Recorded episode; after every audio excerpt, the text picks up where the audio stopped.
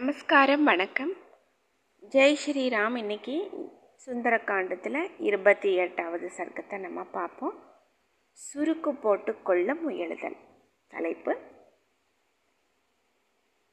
அரக்க மன்னன் ராவணனோட குரூரமான சொற்களை கேட்டு துயரங்களால் கழங்கி போயிருந்த சீதா பிராட்டியாருக்கு காட்டில் சிங்கத்தால் பிடிக்கப்பட்ட பெண் யானைக்குட்டி மாதிரி நடுங்கி இருக்காங்க. ராட்சசிகள் கிட்ட அகப்பட்டு கொண்டவங்க இயற்கையிலேயே பயந்த சுபாவம் இருக்கிறவங்க. சொற்களை கொண்டு ரொம்ப ராவணனால் ரொம்ப பயமுறுத்தப்பட்டவங்களான சீதா பிராட்டியார் ஜனங்களே இல்லாமல் இருக்கிற ஒரு காட்டில் தனியாக விடப்பட்ட அரியா பெண் போல் அழ ஆரம்பித்தாங்க உரிய காலம் வராட்டி மரணம் கூட ஏற்படாது அப்படின்னு சான்றோர்கள் சொல்கிறாங்களே அது சத்தியம்தான்.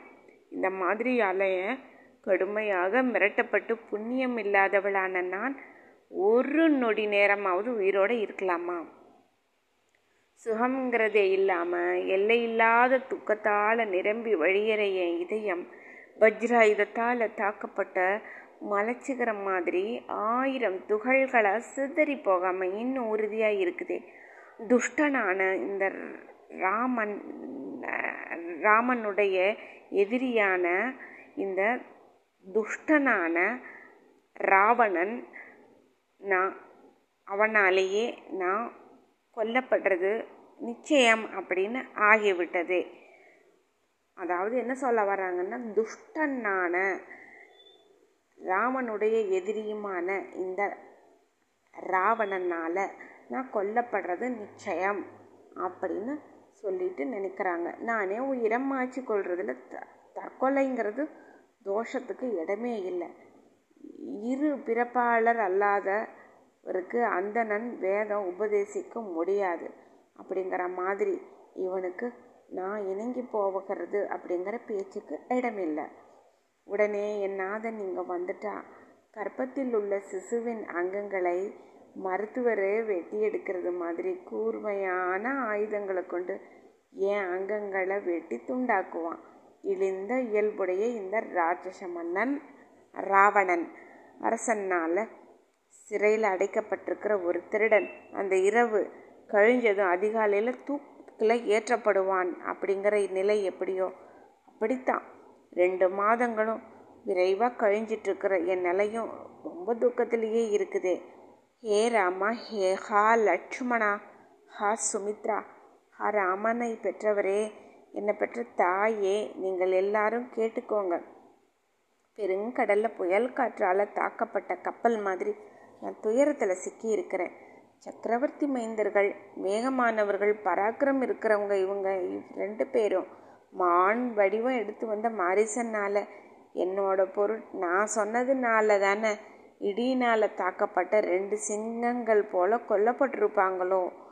கால தேவதையே மான் வடிவம் எடுத்துட்டு வந்து நற்பேறு குறைஞ்சிருந்த என்ன அப்போ ஆசை காட்டி இழுத்தது போதும். அதனால தான் அறிவே இல்லாத நான் ராமனையும் அவர் தம்பி லக்ஷ்மணரையும் மானை பிடிச்சு தர்ற மாதிரி அனுப்பி வச்சேன். ஹே ராமா சத்யவிரதரே நீண்ட கைகள் இருக்கிறவளே முழு நிலவு மாதிரி பிரகாசிக்கிற முகம் படைச்சவரே எல்லா பிராணிகளுக்கும் பிரியமானவரே நலனை செய்கிறவரே அரக்கர்களால் நான் கொல்லப்பட போகிறேங்கிறது நீங்கள் தெரியலையா உங்களுக்கு? உங்களை தவிர எந்த தெய்வத்தையும் எனக்கு தெரியாது. பொறுமையோடு இருக்கேன். தரதான் என்னுடைய படுக்கை. தர்மத்தை உறுதியாக அனுஷ்டிக்கிறேன். பதிவிரதா தர்மத்தை எப்படி கடைப்பிடிச்சனோ அது பயனே இல்லாமல் போயிடுச்சு. நன்றி கட்ட மனுஷங்களுக்கு செய்கிற உபகாரம் மாதிரி. என்னுடைய கர்ப்பசக்தியினால தான் ராட்சசனுடைய மிரட்டலை பொறுத்துட்ருக்கேன் ராவணனை என்னால் எரிச்சிட முடியும். ஆனால் உங்களோட அனுமதி எனக்கு கிடைக்காததுனால அவனை விட்டு வச்சிருக்கிறேன். இவ்வளவு பொறுமையோடு நான் இருந்துட்டுருக்கேன். நான் இதுவரையும் நெறிப்படி நடத்தின வாழ்க்கை வீணாக போயிடுச்சு. ஒரே மனைவி அப்படிங்கிற தங்களுக்கு ஒரே மனைவி அப்படிங்கிற அந்த சொல்லும் பொருளற்று போயிடுச்சு உங்களை பார்க்காததுனால உங்களோட சேருவேங்கிற நம்பிக்கையை இழந்து விட்டுட்டதுனாலையும் இழைச்சி வெழுத்து போயிருக்கிறேன். உங்களுடைய தந்தையுடைய கட்டளையோ அப்படியே நிறைவேற்றிட்டு காட்டிலிருந்து திரும்பி அயோத்திக்கு போய் வனவாச விரதத்தை முடிச்சுட்டு செய்ய வேண்டிய காரியங்கள் எல்லாம் செய்து முடிச்சிட்டதால பயமே இல்லாமல் விசாலமான கண்கள் இருக்கிற அணங்குகளோட உல்லாசத்தை அனுபவிக்கிறீங்களோ அப்படின்னு நான் நினைக்கிறேன். அப்படின்னு நினைக்கிறாங்க தாயார். ராமா என் நிலைமையை பாருங்கள் உங்ககிட்ட எல்லை இல்லாத ஒரு ஆசை பிரியம் வச்சுருக்கேன். நெடுங்காலமாக உங்ககிட்ட ஒரு பிரிய நிலச்சி இருக்கிறதுனால எனக்கு அழிவு ஏற்பட்டாலும் நான் ஏற்றுக்குவேன் நான் அனுஷ்டிச்ச தவம் விரதம் எல்லாம் வீணாயிடுச்சு. இது என்ன வாழ்க்கை? நான் பேர் குறைஞ்சனா உயிரை விட்டு விட்டுற போகிறேன் விஷத்தை குடிச்சோ? கூர்மையான ஆயுதத்தால் என்னை தாக்கிட்டோ? இப்போவே என் உயிரை விட்டு விடுறதுக்கு துடிக்கிறேன். அரக்கனோட இந்த இடத்துல எனக்கு விஷமோ ஆயுதமோ கொடுப்பதுக்கு யார் இருக்காங்க? இந்த மாதிரி பல விதமாக புலம்புன தேவி ரொம்பவும் ராமனையே நினச்சிட்டு உடம்பு நடுங்க முகமே உலர புஷ்பங்களால் நிறைஞ்ச மரத்தடியை அடையிறாங்க. சுகத்தீயால் தைக்கப்பட்டவங்க பல தடவை சிந்திச்சு பார்த்துட்டு கூந்தல் முடிச்ச பற்றி பின்னலை போட்டு சுருக்கு போட்டுக்கிட்டு சீக்கிரத்தில் நான் யமலோக போக போகிறேன் அப்படின்னு ஒரு முடிவுக்கு வர்றாங்க.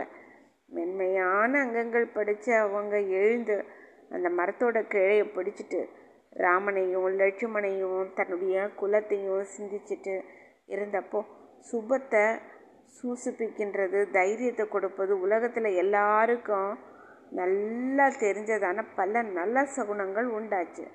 அந்த சகுனங்களோட நற்பலன்களை அவள் முன் இதுக்கு முன்னாடி அனுபவிச்சிருக்காங்க சீதா பிராட்டியார் ஸ்ரீமத் வால்மீகி ராமாயணம் சுந்தரகாண்டத்தில் இருபத்தி எட்டாவது சர்க்கம் மோற்றேற்று. ஜெய் ஸ்ரீராம். இனி அடுத்து நம்ம பார்க்க போகிறது இருபத்தி ஒம்போதாவது சர்க்கம். நன் நிமித்தங்களை காணுதல். நிமித்தம்னா சகுனங்களை பார்ப்பது. ஜெய் ஸ்ரீராம்.